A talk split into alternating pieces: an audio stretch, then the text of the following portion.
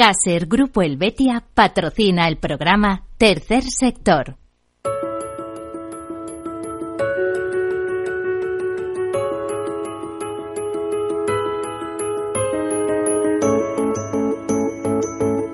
Tercer Sector, un espacio para la economía social. Un programa dirigido por Miguel Benito.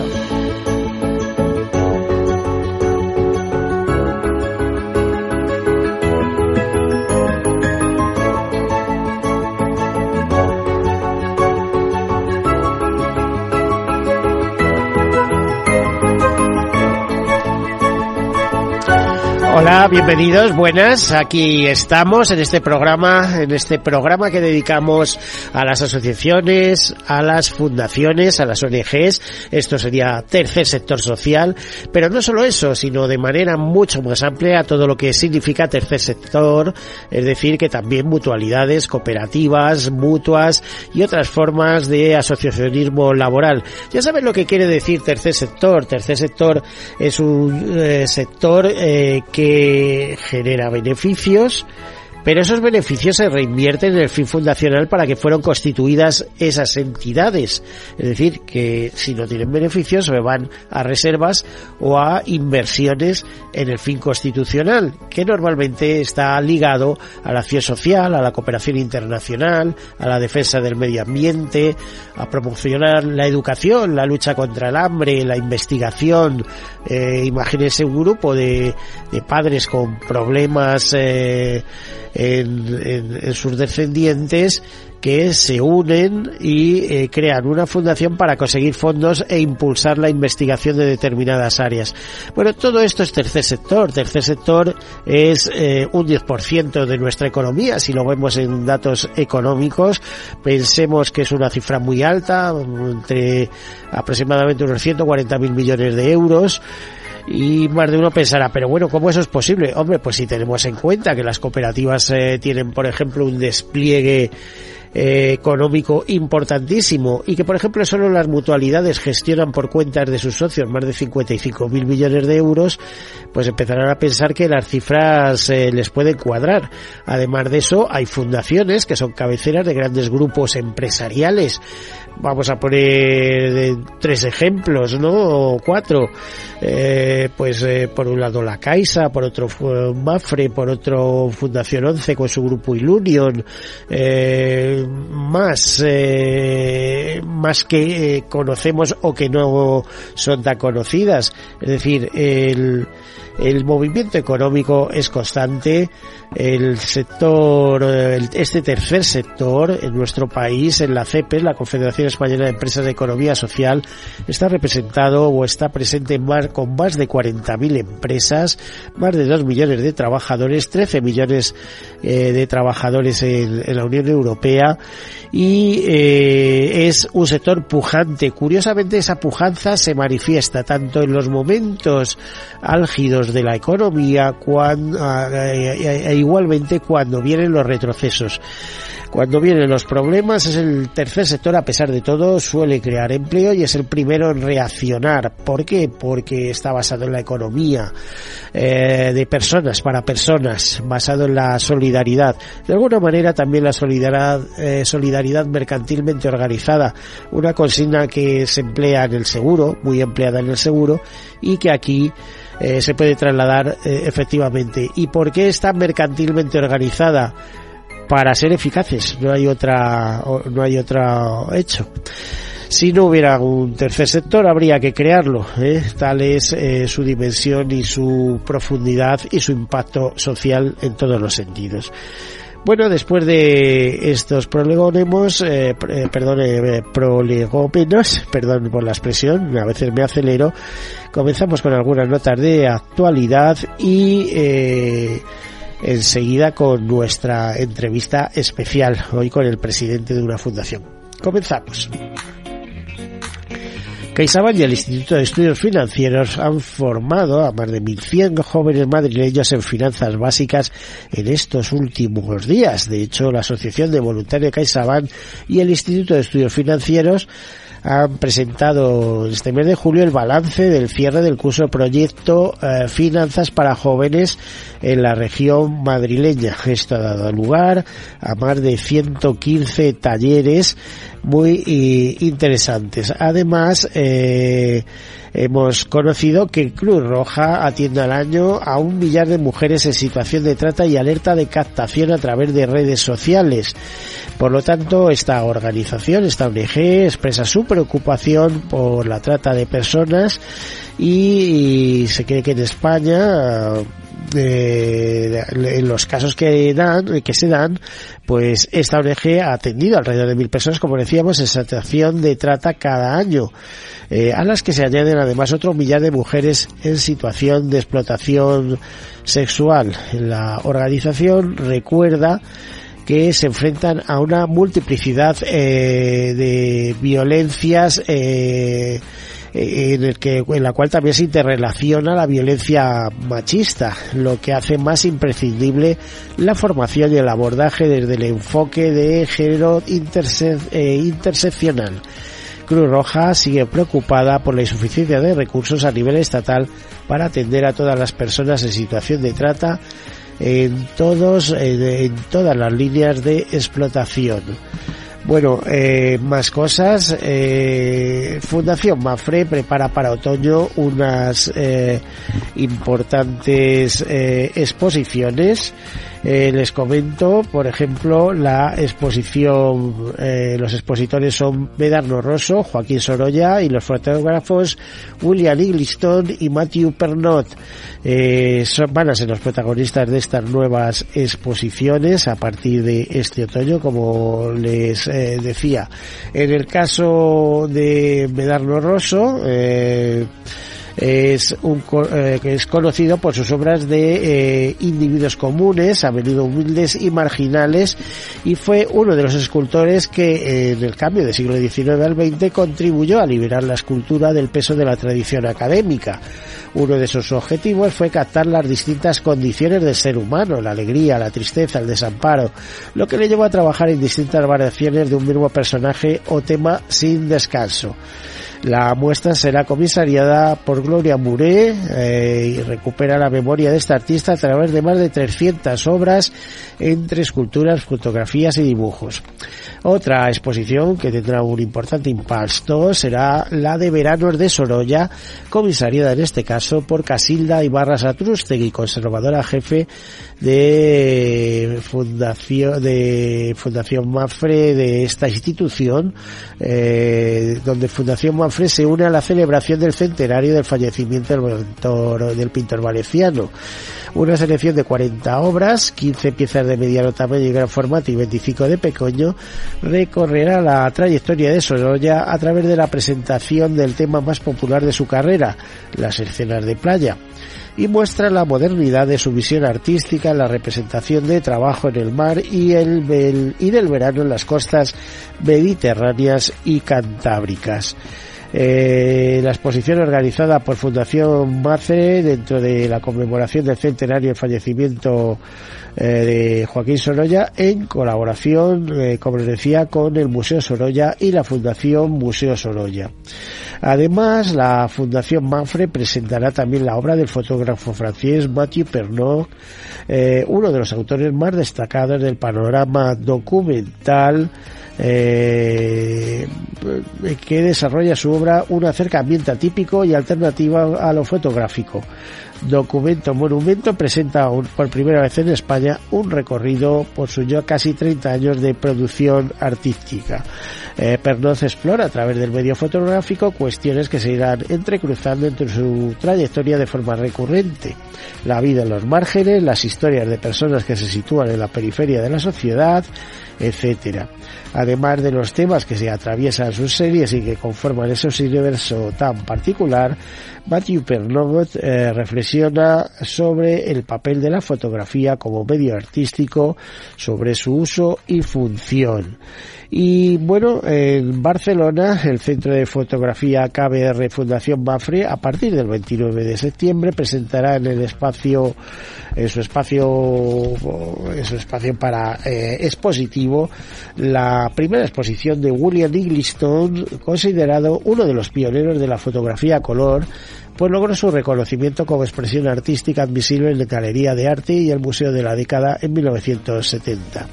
Sus imágenes, en apariencia sencillas y simples, resultan siempre atrayentes, influido por Instante Decisivo de Henri Cartier-Bresson, por Robert Frank y Eugene Artet y, su, y tras su trabajo inicial en blanco y negro en torno a los suburbios de Memphis, Eggleston comienza a fotografiar todo lo que lo rodeaba con una clara intención artística y en color, como si con sus imágenes buscara revelar el potencial estético de lo cotidiano. Zapatos viejos, congeladores con comida, el interior de un baño, las piernas de una mujer, un cartel de la carretera, un camión viejo, un árbol, etcétera. Eh, un trabajo cuyo verdadero motivo parece no ser otro que la vida misma. Y bueno, eh, estas exposiciones, como les decía, que vendrán en otoño, son muy de esperar y eh, nos despedimos con última noticia cuando oh, les comentamos que la Fundación Caraso Daniel Lina nos habla de eh, los ganadores de su segunda edición del eh, Daniel Caraso Fellow Visit. Inicialmente, al igual que la edición anterior, se tenía previsto premiar a dos jóvenes científicos. Sin embargo, dada la excepcional calidad de las propuestas recibidas, la Fundación ha tomado la decisión de ampliar el reconocimiento y otorgar el premio a tres destacados investigadores. Eh, este premio va relacionado con el aprovechamiento de residuos, pesca artesanal y saludables y sostenibles. Son concretamente, por ejemplo, en este caso, estos son los proyectos ganadores de esta segunda edición. Marta Albo Puigselber, Uye Fresan Salvo y Adrián González Guzmán son los ganadores de eh, estas ayudas por doctorales dotadas con 160.000 euros cada una para el desarrollo de proyectos de investigación. El Centro Oceanográfico de Baleares y el ISG Global de Barcelona, así como la Universidad de Córdoba, serán los centros de destino donde se desarrollarán las investigaciones de los premiados durante un periodo de dos años. Con esta iniciativa, la Fundación Daniel Irina Caraso sigue dando apoyo al talento científico y a la investigación en alimentación sostenible en España. Y hasta aquí las noticias y ahora presentamos a Santiago Romera, que es presidente de la Fundación Aria Siglo XXI, Aria 21. Eh, Santiago, bienvenido. ¿Qué tal? Muchas gracias Miguel por la oportunidad de volver a compartir micrófono con vosotros. La verdad es que para, es un honor estar siempre aquí y ya sabes, tú me dices eh, cualquier tema y aquí estamos a tu disposición para comentar el tema que sea. No, cualquier tema, tema que nos interese. Eh, y entre los temas que nos interesa concretamente es vuestra faceta de ESG o ASG, de ambiental, eh, social y gobernanza, eh, vuestra responsabilidad social corporativa, en definitiva, lo así denominada antiguamente, y es eh, de vuestra propia empresa Área 21, que ahora me explica lo que es, cómo nace una fundación. ¿Qué es eh, la consultora Área 21? Bueno, la consultora Área 21 es una consultora de, ya vamos para el año decimoséptimo de antigüedad, que en una empresa de 17 años de antigüedad, pues no me atrevería a decir si son años de perro, pero casi, ¿no? O sea que los años de empresa no se pueden equiparar a años de humanos. Entonces, sobre todo lo que cuesta arrancar, eh, evolucionar, mantener y sobre todo ya visión de, de, de futuro, ¿no? Nace bajo la necesidad de consultoría actuarial para eh, quizá no las compañías, vamos a llamar líderes del sector, pero el resto de compañías ahora mismo En el año 2023 que estamos hay 194 aseguradoras, pero hace años, Miguel, como tú sabes, había muchas más. Entonces necesitaban asesoramiento y merced a eso nacemos. Bueno, eh, a cambio, a lo mejor hay menos aseguradoras, pero también habéis hecho las Américas de alguna manera, ¿no? Sí, ya habíamos estado en, Latinoamérica eh, hace ya... Eh, la primera vez que fuimos a Latinoamérica fue en el año 99, o sea que tenemos una, amplia experiencia en la región y lo que hemos hecho aquí en, en Europa España concretamente, Andorra, Portugal, lo trasladamos a Latinoamérica con las características locales. Siempre con una fórmula que es un triángulo virtuoso. Normativa, punto número uno, consultoría, el punto número tres, y formación, el punto número dos.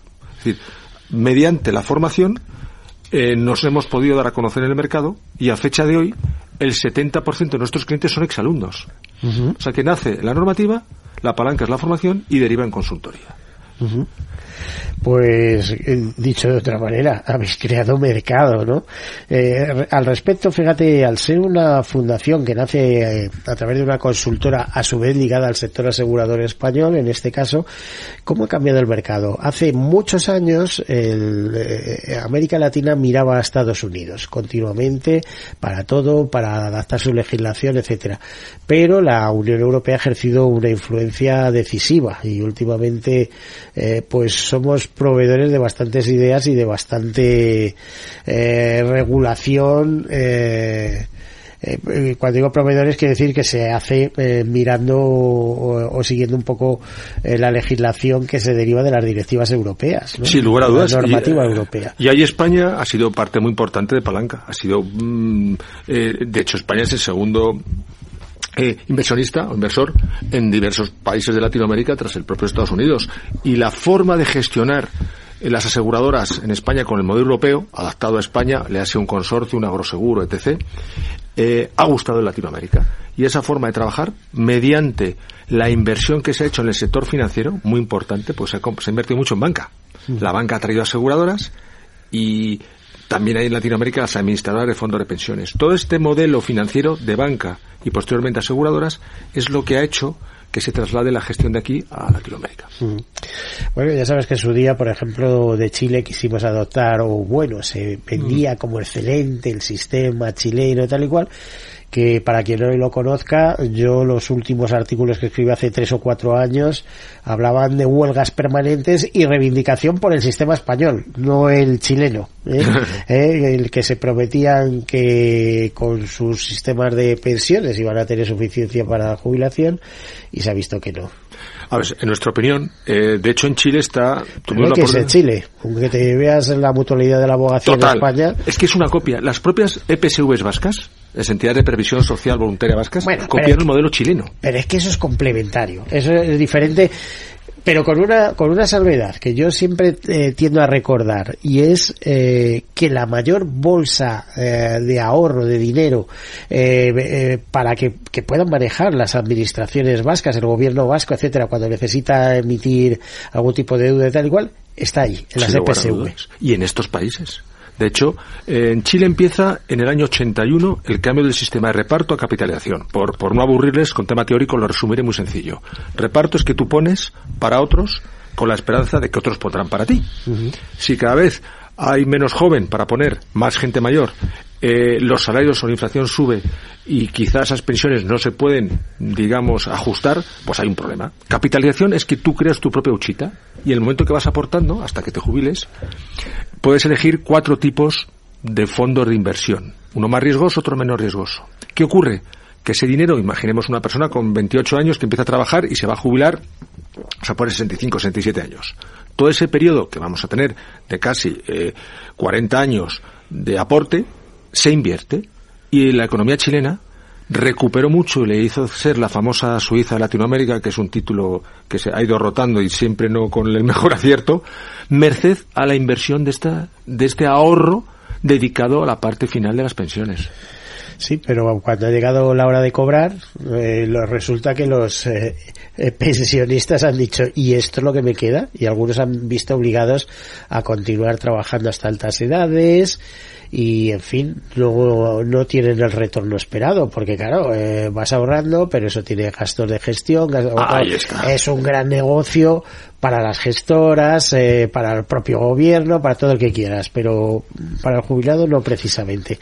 Eh, y de hecho reivindicaban eh, un sistema parecido al español. En España tenemos tres pilares, aunque entre tú y yo, como sabemos, el primer pilar, el básico y demás, pues está como está, pero los otros dos están poco desarrollados, tanto uno como otros, ¿eh? comparado con el resto de Europa. Porque en España la pensión eh, contributiva, cuando te jubilas, el, el, el reemplazo que llamamos, es prácticamente de un 80, 80 y algo por ciento. No, está en un 70 y ya, ¿eh? está cayendo, está cayendo. Es alto. Entonces, es Eso sí, comparado, con Holanda, que es el 40% o cosas de estas, pues sí. Entonces, si ya la parte de aportación de reparto, insisto, eh, obligatoria te suple, como dice Miguel, entre 70 al 80%, digamos tienes menos a complementar de manera adicional, con lo cual es menos, menos atractivo. Además también hay que considerar temas fiscales, porque la inversión en esa alternativa si se incentiva correctamente de un modo fiscal, va,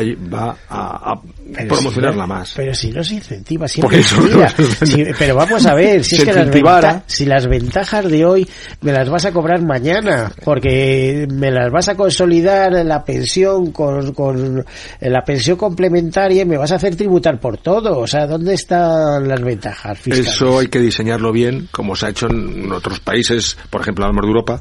Aquí hablo de Europa, ¿eh? no hablo de Latinoamérica. Entonces, esa, esa parte de incentivo fiscal, no diferimiento fiscal, que es lo que dices, en vez de cobrármelo ahora, me lo cobran luego. No, te voy a incentivar para no cobrártelo luego, para que vayas teniendo un, apoyo.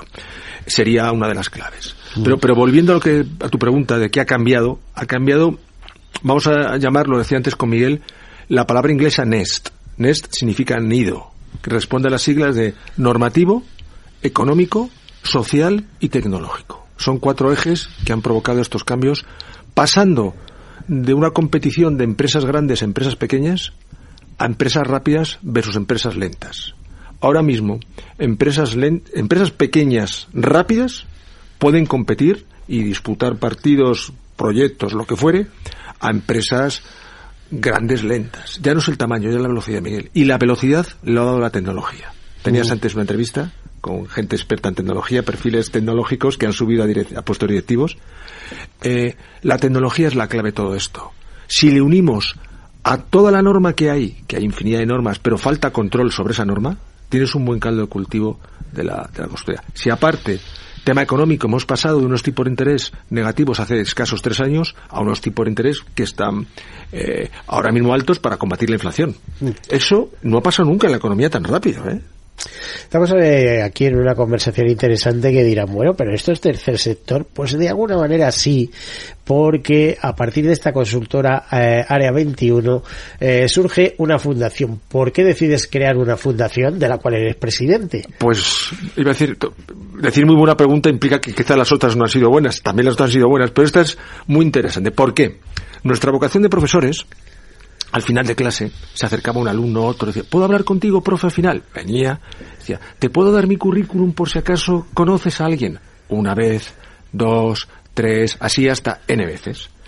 Entonces nosotros que no somos ricos y al final, eh, Miguel, podemos comer eh, abajo en el Vips o en el burger o un bocata, no hace falta que vayamos a comer un cinco estrellas, te, te adaptas, pero Te adaptas, entonces dices, de lo que ganamos, que a mí alguien me enseñó, quizá estamos en deuda y hay que redundarlo y enseñar a la gente o, encaminarla. ¿Qué ocurre? Pues ayudamos a estos chicos que según terminan la carrera o quieren empezar a carrera o FP, ¿eh? también la FP es súper interesante, a encontrar su primer empleo. Esa es la primera causa. Son dos causas. Ayudar a los chicos a encaminarles a encontrar su primer empleo. Como tú decías, hemos estado muchos años fuera de España, muchos, muchos, muchos. Llevamos trabajando fuera de España desde el año 2000, echen ustedes la cuenta, 24 años. Cuando habla, tienes que hablar de España fuera, contar las cosas buenas, las cosas no tan buenas, las cosas difíciles de explicar de España. No vamos a hablar de política, por supuesto, Miguel. Entonces, dicen, ¿cuál es el principal problema de España? te quedas así pensando. Es como el programa este de Iñaki Gabilondo, ¿no? Que entrevistaba a gente y le decía, ¿qué es para ti España? Y se quedaban todos, todos hacían así. Pues, pues, uno puede decir el paro, ¿no? El paro juvenil, etcétera, etcétera. Pero Miguel, a la pregunta ¿qué es para ti España? Todos hacían lo mismo. resoplaban porque este provoca un resople. Entonces, en nuestro modesto punto de vista, el principal problema es el desempleo juvenil. No puede haber un, casi un tercio eh, del desempleo juvenil. Eso, es la lacra del país. Porque esto eh, va a provocar cotizar a las pensiones, va a provocar ese ciclo económico que hablábamos anteriormente, va a provocar eh, mucha circunstancia, mm, invierte los términos. Tienes una visión cortoplacista cuando tienes que apostar por el largo plazo. bueno, aquí te voy a eh, meter una cuña, eh, un, inciso. ¿No te parece que en España es tremendamente difícil emprender? Y, además, eh, aquí lo que estamos, o se sigue promocionando es una vocación a funcionario. En un país que, que tiene más funcionarios que Alemania, con la mitad de población. Es otra cosa importante explicar cuando estar fuera por el mundo cómo funciona el sistema autonómico. Yo tengo amigos míos que han estado viendo las últimas elecciones y, para explicarles eh, cómo para explicarles cómo era, cómo era todo, pues eh, qué pasa y quién va a decir esto, pues era complicado. Entonces, yo te cuento cómo se reparte el trabajo en España. En España trabajan, trabajamos, estas son cifras del año pasado, del 22, pero bueno, las extrapolamos. 19 millones de personas. 13 son por cuenta ajena. 20 millones 800 mil, ¿no? Bueno, vamos a poner, sin los ERTES, vamos a la cifra. Eh, cuenta ajena. Autónomos hay 3,2. Funcionarios 2,6. Entonces, mm, como apuntaba Miguel, hay más, eh, ronda la cifra de autónomos poco más que funcionario, pero por ahí anda la cifra. Emprender es complicado, emprender es sacrificio. Montar un negocio, Miguel, viene del latín, neg, ocio, negación del ocio tienes que saber que vas a emprender un viaje complicado, quizá viso medio plazo. ¿Por qué quiere la gente ser funcionario tras encuestas que hacemos en la fundación y preguntamos a los chicos? No es por la seguridad, es por no tomar decisiones. ¿Quién quiere tirar el penalti? Es complicado quién quiere tirar el penalti al final, ¿eh? Entonces quizá eh, vivo más cómodo si no tiro yo el penalti.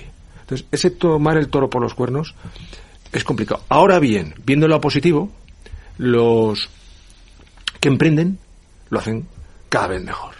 Están más formados y más preparados. Eligen mejor. Y, la verdad es que, y hoy es proyectos de chicos que es que cuando vamos a quizás asesorarles, aprendemos más de ellos que casi lo que les vamos a poner. Son chavales, chavales, chicos, chicas, obviamente, eh, tremendamente agudos que han visto la oportunidad, pero la palanca es la tecnología.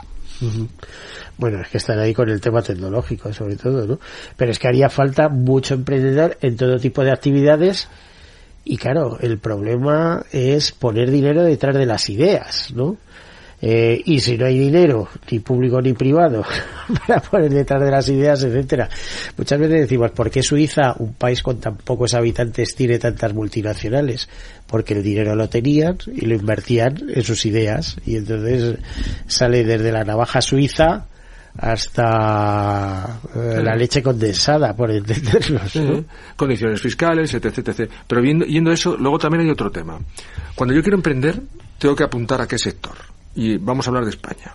España, el 76% de la economía está en el sector servicios, tercer sector desde otro punto de vista. La, verdad es que la industria tiene muy poca representación, cada vez menos. Un 20%, ¿eh? Miguel. Mm, y un 4% Yo creo que ni llega, ¿eh? ni llega. Eh, son cifras del año pasado. Igual está, estaba menos porque servicios va más. Recuperación post-COVID aumenta más el servicio, seguro. Pero grandes líneas, tres cuartas partes, algo más, va a servicios. Estamos aquí trabajando tú en el sector servicios. La industria un 20%. La industria precisa capital. No hay mucho capital o hay el justo. Y la parte agrícola un 4%. Eso es un poco por dónde emprender. Estos chicos que han emprendido, de manera generalista, han apostado por sector servicios. La tecnología apunta al sector servicios financiero en mucho caso, formación, educativo. Entonces, hayan tirado.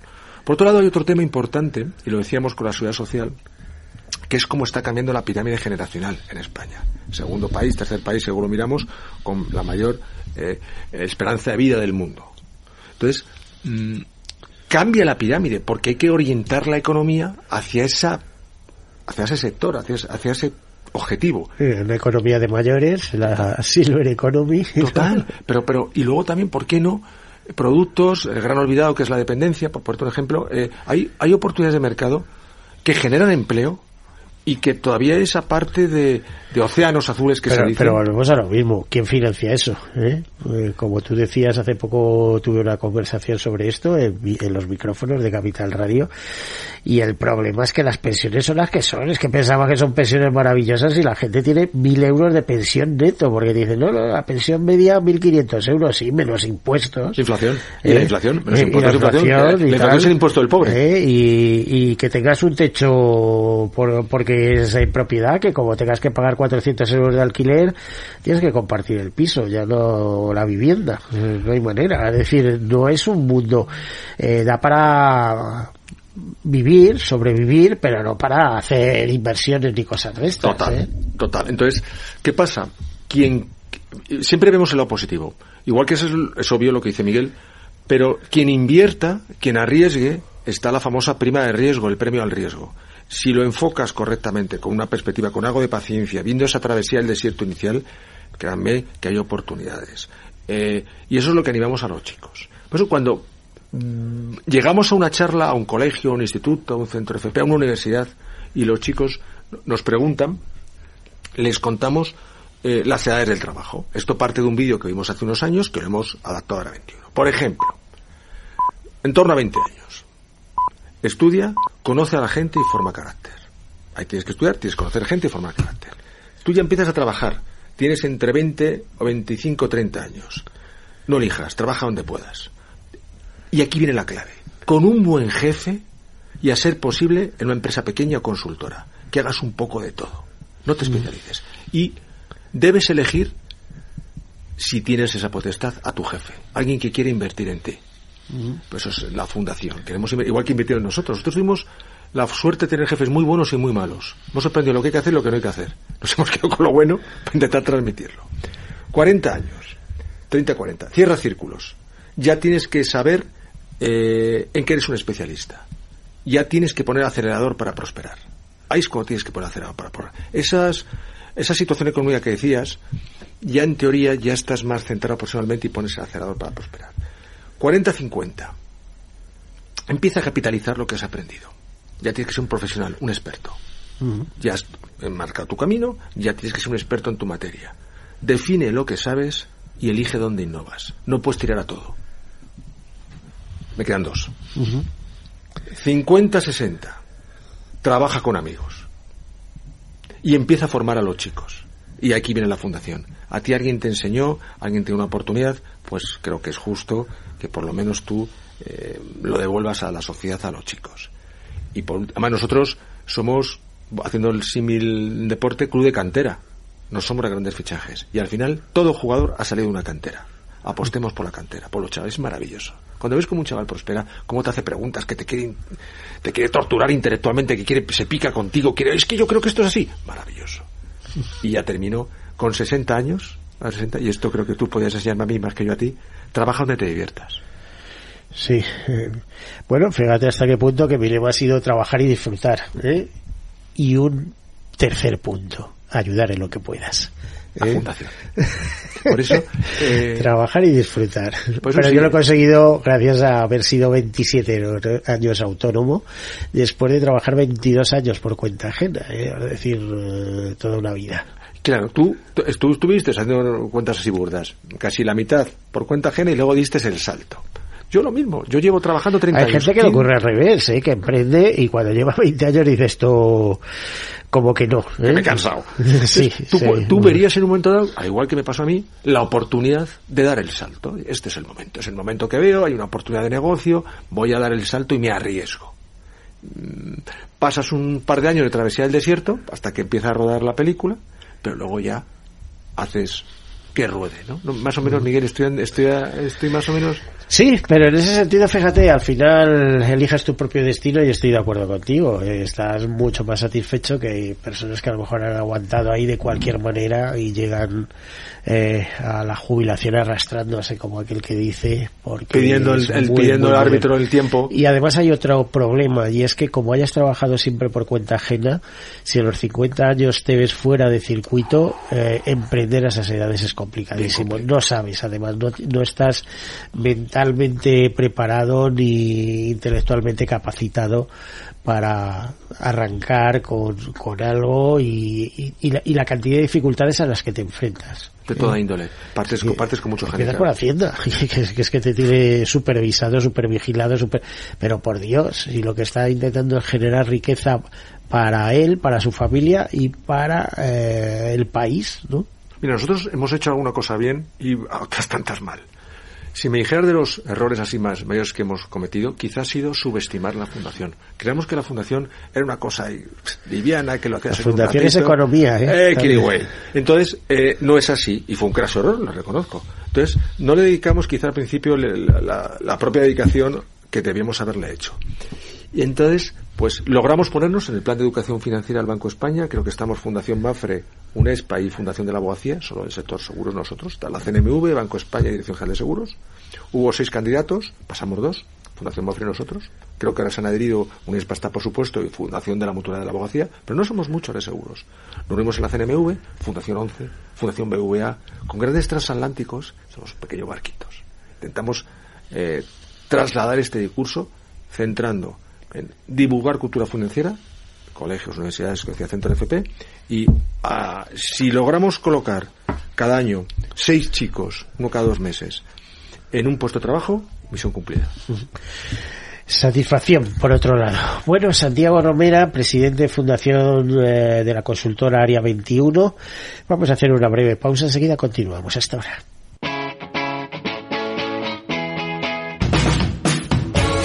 Capital Radio. Despierta la economía.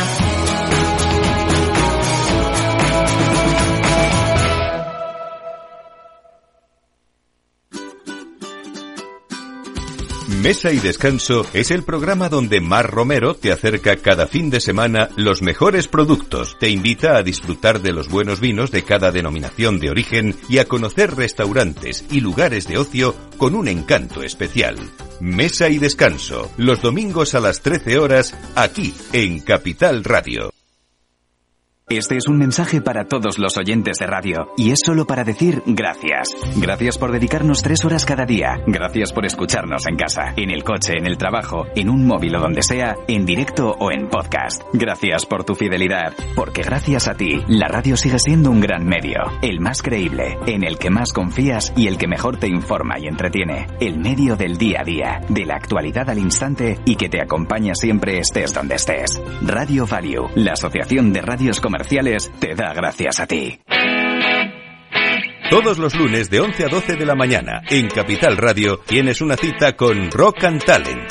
Un programa diferente que combina el talento con las canciones de rock más inspiradoras. De la mano de Paloma Orozco conocerás gente emprendedora, las startups más novedosas y las ideas más originales del mundo de la gestión. Rock and Talent. Los lunes nunca fueron tan sorprendentes.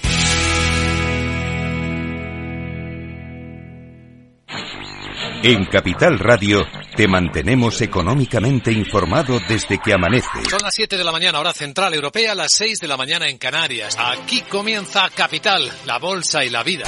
Haciendo algún break en el camino. Enseguida, hora trading la hora más golfa de los mercados. Para continuar informándote después de comer. Son las 4 de la tarde, las 3 en Canarias. Esto es Mercado Abierto, en Capital Radio. Y que cierres el día conociendo todos los detalles. Señoras y señores, buenas noches, bienvenidos. Escuchan la sintonía de Capital Radio. Les invito a que nos acompañen aquí en el balance. Capital Radio. Información económica de calidad.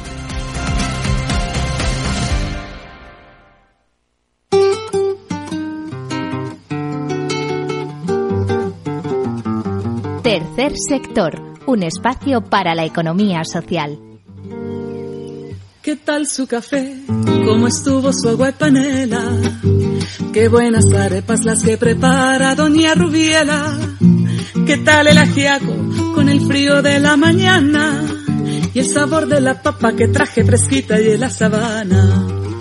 Discúlpeme si interrumpo su desayuno para salir de las dudas es el momento más oportuno. Dígame usted si conoce la molienda o el azúcar es solo una bolsa que le compran en la tienda. Y cuénteme qué sabe de su tierra, cuénteme qué sabe de su abuela, cuénteme qué sabe del maíz, o acaso olvidado sus antepasados y su raíz. Dibújeme el árbol del cacao, mientras se toma ese chocolate con pan tostado. Dígame su merced, ¿qué sabe del asadón? Ese es el que le trae a usted las sopitas al cucharón. Y cuénteme qué sabe de su tierra. Cuénteme qué sabe de su abuela. Cuénteme qué sabe del maíz. ¿O acaso ha olvidado sus antepasados y su raíz?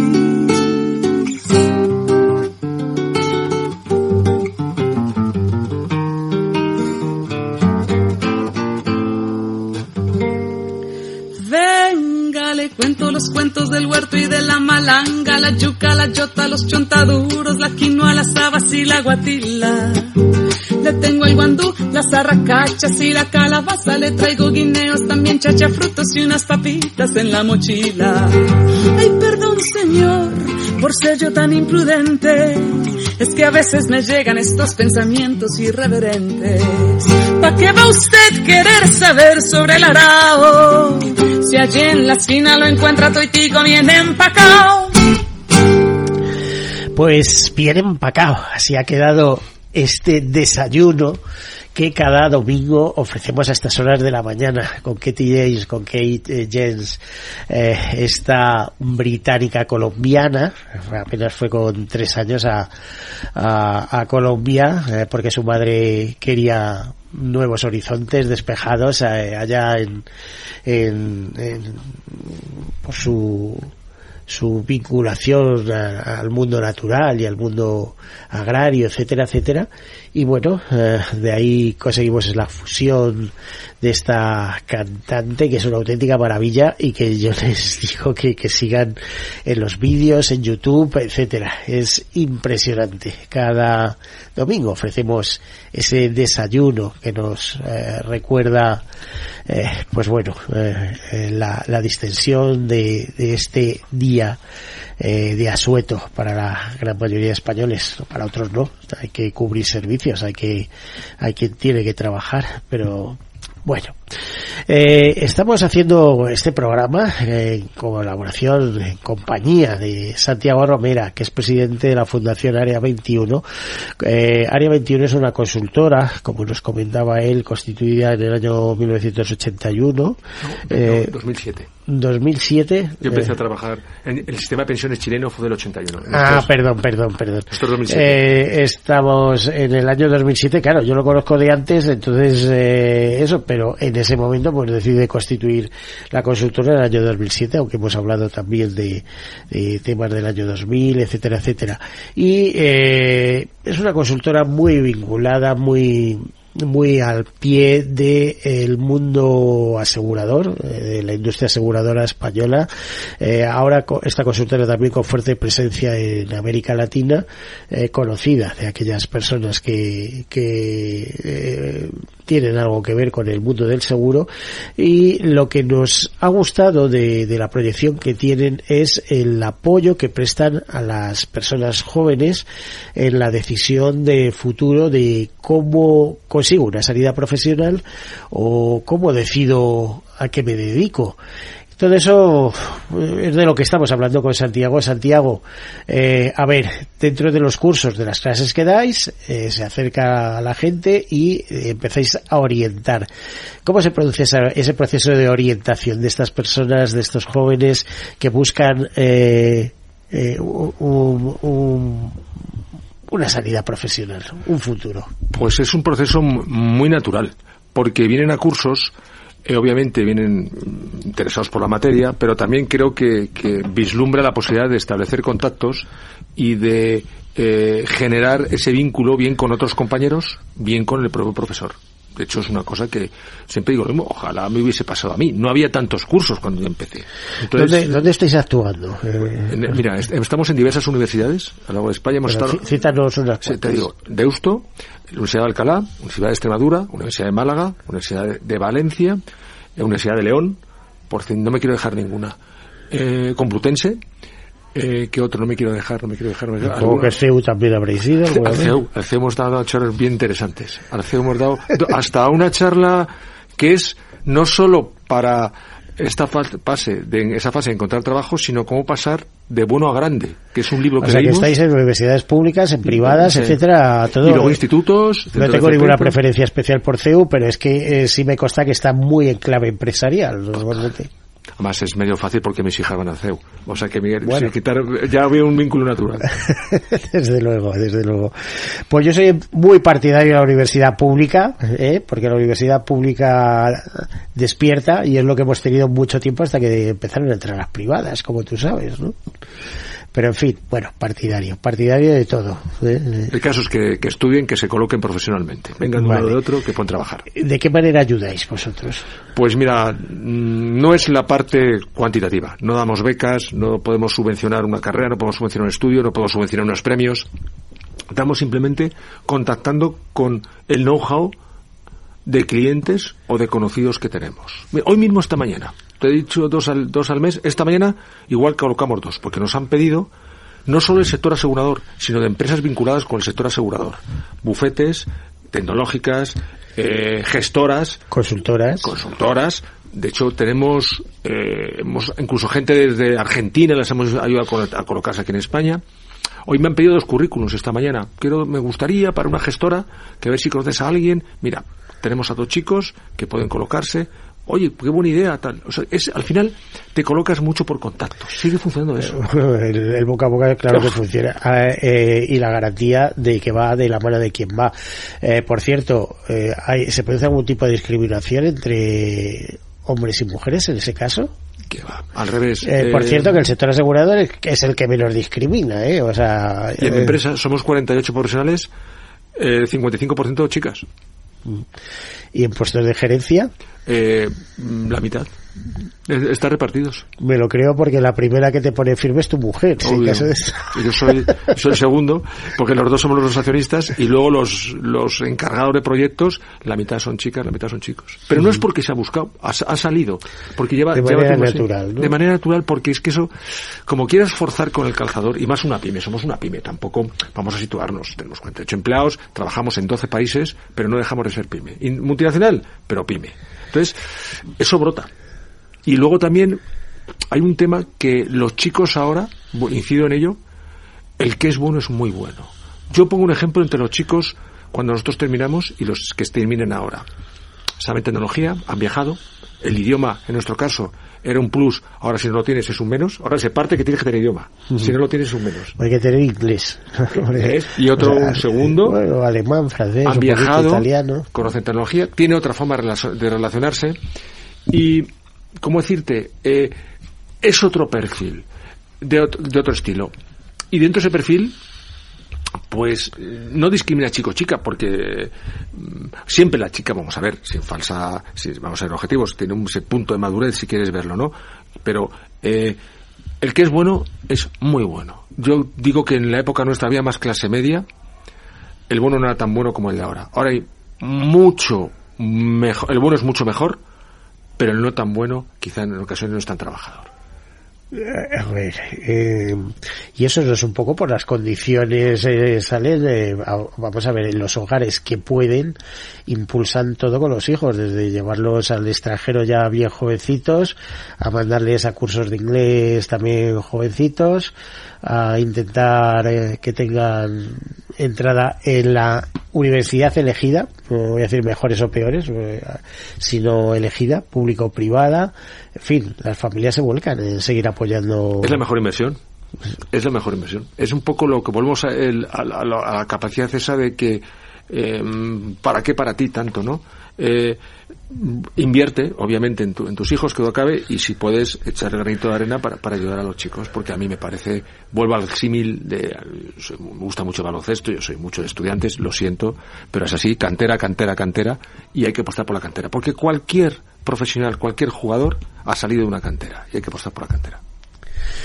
Bueno, lo curioso es que como consultora ¿eh? Eh, muy ligada a vuestra fundación, pero como consultora recorréis todas las áreas, eh, etapas de la vida, ya nos has descrito una serie de circunstancias, pero también muy ligada al seguro, porque cada etapa hay unas necesidades. Eh, yo siempre digo que el seguro en la vida le va a dar el contrato. qué, buena, qué, buena, qué buena pues, eh, es decir, eh, hay muchas cosas ahí alrededor. Eh, no, en, en, la consultora exactamente qué, qué labor realizáis, eh, muy pegada a la normativa, a la implementación de, de, Mira, la de legislación, etcétera, etcétera. Ahora mismo, eh, volvemos a lo de antes mucha norma, como apunta, como apunta Miguel, la norma en seguros, ahora está la parte ESG, medio ambiente, social de gobernanza. En el mundo del seguro vendrá, ya ha venido para determinadas empresas, pero a nivel más global, la parte IFRS 17, que va a ser un cambio en la contabilidad. La parte mmm, económica. El MIFID eh, también, ¿no? El MIFID, MIFID, MIFID 3, la ¿no? parte de, de, de, Dora, que es como, se me viene a la mente Dora la exploradora, pero es una normativa.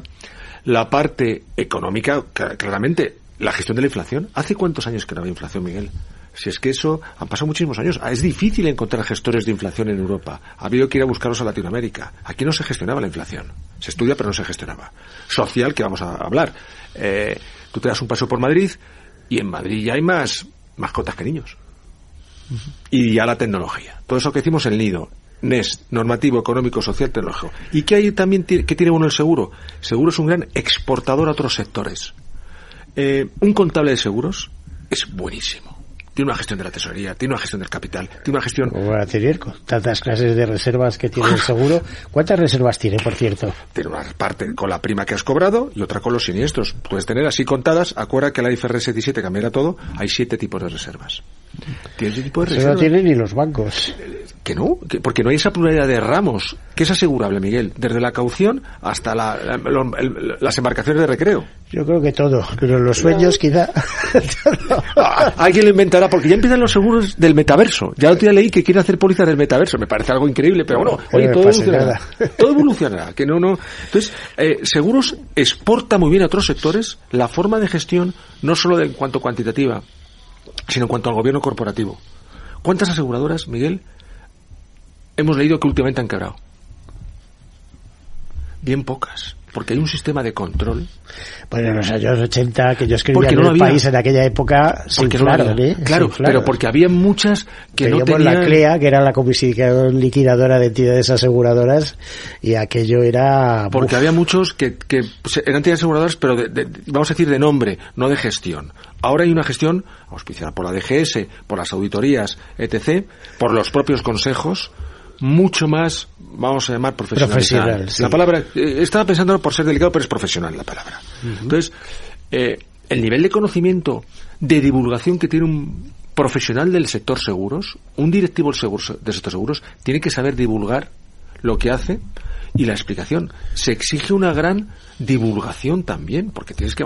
Y luego no solamente, y termino, la parte de la aseguradora, sino... Sí, balances sociales. O sea, antes eh, se hacía, a ver, eh, la cuenta de resultados, la memoria tal, y pero es que ahora dentro de la memoria hay que meter una serie de apartados. La memoria es, es el código de Hammurabi, Miguel, ahora. Entonces, las aseguradoras tienen hospitales, funerarias, invierten en, como tienen una red tienen inmuebles, es decir, tienen una inversión bien importante, es un 5, casi un 6% del Producto Interior Bruto español, es un 10% el tercer sector, la aseguradora es un, ter, un 6. Entonces, y ese modelo de gestión de la aseguradora, hemos hecho otros otros proyectos en ayuntamientos, en colegios, en hoteles, en fotovoltaicas, no tenemos ni idea de la fotovoltaica, pero bajo el criterio de gestión. Bueno, bueno a ver, tú sabes más que yo.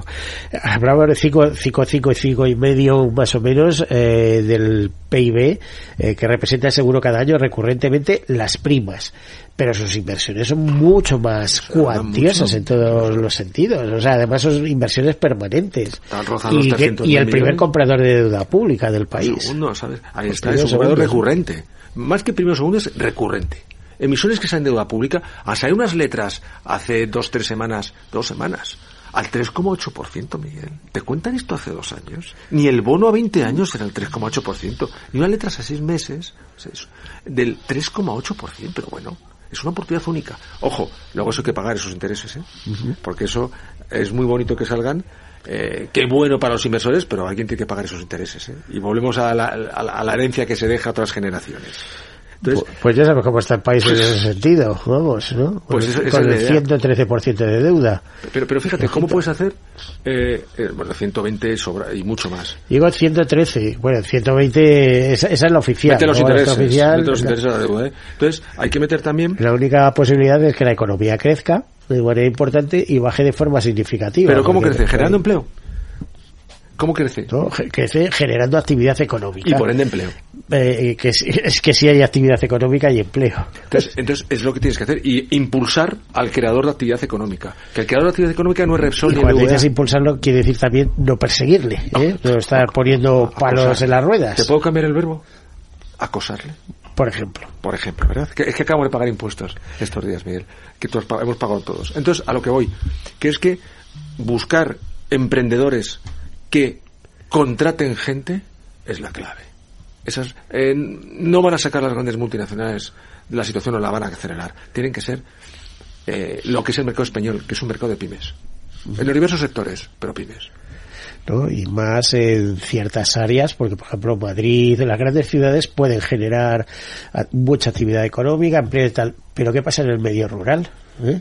Que tienes lo que es campo y campo, encima les estamos eh, acotando el tema de la ganadería, les estamos eh, el, el, el, clima les está destrozando los cultivos, eh, la caza se la estamos criticando y poniendo pegas por todas partes. Cuando el jabalí te vas a la puerta de casa, eh, bueno, tú vives cerca de zona que una habrá habido. Bueno, yo he sido naturalista toda mi vida. Pero, bueno, pero, pero, vamos, no me molesta la caza si está bien gestionada. Es decir, el absurdo de, por ejemplo, que pasó en Soria que introdujo introdujeron en, esos pinares maravillosos eh, un montón de ciervos y, por falta de caza y de dar licencias de caza lo que se generó al final fue una, una plaga impresionante. nosotros que somos de Soria, Miguel me ha tocado el corazón directamente porque es un bandido y sabe que somos de Soria. entonces ahí se pero es que es que si no gestionas al final pues pues pues vienen las plagas y al final las epizotias estas eh, pasan al ganado tal. Yo por ejemplo ahora estaba en Cantabria me he quedado asombrado de la cantidad de a ver, de yeguadas que había, ¿no? De, caballos, caballos, ¿no? Por todos los montes. Y cuando he preguntado a la gente de allí, digo, oye, es que veo ya más caballos, que son, pues estos caballos eh, típicos del norte, eh, asturcones, así, pequeñitos y tal. Además casi todos hembras, embarazadas, con pequeños. Digo, ¿pero qué se hace con eso? Y dice, eh, ¿por qué se ha apostado ahora por los caballos? esto es cuestión de dinero. Además me contaron una cosa curiosa. Dice, hace unos años una, una yegua eh, costaba unos 400 euros, ahora no encuentras una yegua por menos de 1.400. Dice, pues eso se está generando para un mercado de carne que se exporta absolutamente todo a Francia e Italia. O sea, que imagínate de qué se está comiendo las hamburguesas allí, que por cierto, además la carne de caballo parece ser que es muy nutritiva, ¿no? Pero eh, daban... Eh, Había carnicerías de caballo. sí, sí, daban, daban como, como explicación que tenía pocas enfermedades, que no tenía tantas regulaciones ni tantos ni daba tantos problemas como eh, como las terneras, etcétera, etcétera. bueno, pues una explicación y claro, el medio rural tiene que vivir también de algo, ¿no? oye, qué bonito es, vemos el paisaje, pero Santiago, nos quedan un par de minutos, así que despedida. ¿Qué nos cuentas? Pues sobre todo una visión optimista, una visión optimista como no puede ser otro modo. Eh, y no desanimar, o perdón, o, que no se desanime aquel que quiera montar un proyecto. Que tenga un poquito de paciencia. No hace falta construir una catedral. Podemos hacer una catedral pequeñita, pero una iglesia pequeñita y luego ya haremos la catedral. Vamos de a poco. Vamos a fallar. El propio Michael Jordan tiene un artículo buenísimo. Michael Jordan jugado con el número 23. Estamos en el año 23. Que decía yo en mi carrera salen las fotos de los tiros que he metido, pero he fallado mucho más tiros de los que he metido. Entonces, eso no lo cuentan. O sea, al final que metí el último tiro y hemos ganado el partido, pero de esos he fallado más que he metido. No pasa nada, hay que fallar, fallar, fallar. Hay un discurso muy bueno ante tu combo, que perdieron la NBA la, primera ronda de partidos, y le empezaron a decir que cómo había perdido, dijo. El problema es que Jordan jugó 16 años y ganó 6. ¿Qué le dices de los otros 10 años? ¿Le echa la bronca porque no ha ganado? Hay mucho margen de error. Bueno, pues con ese margen de error acabamos, ya sabemos, intentar ser los mejores en algo, porque vamos a ser malos en muchas otras cosas, que éramos irregulares en otras muchas también. Santiago Romera, presidente de la Fundación eh, de la consultora Área 21, muchas gracias por acompañarnos. Un placer, Miguel, a tu disposición. A todos ustedes desearles una feliz semana y ya saben, lo mejor está siempre por llegar. Y buen verano, Miguel. Y a la vida yo me aferro porque hoy puede, hoy puede ser el día, el día en que nos toque cantar. Hoy suena la campana, se abre la ventana, puedo ver entrar el sol mientras canto esta canción. Suena la campana, habla de esperanza,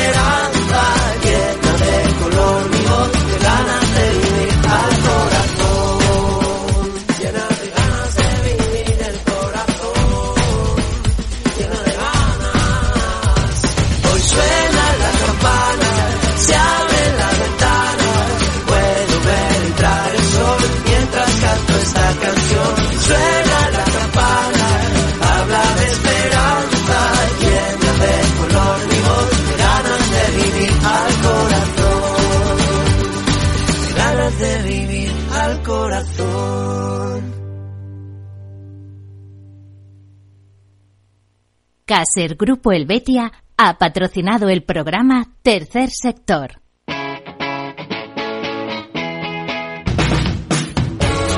Capital Radio. Despierta la economía.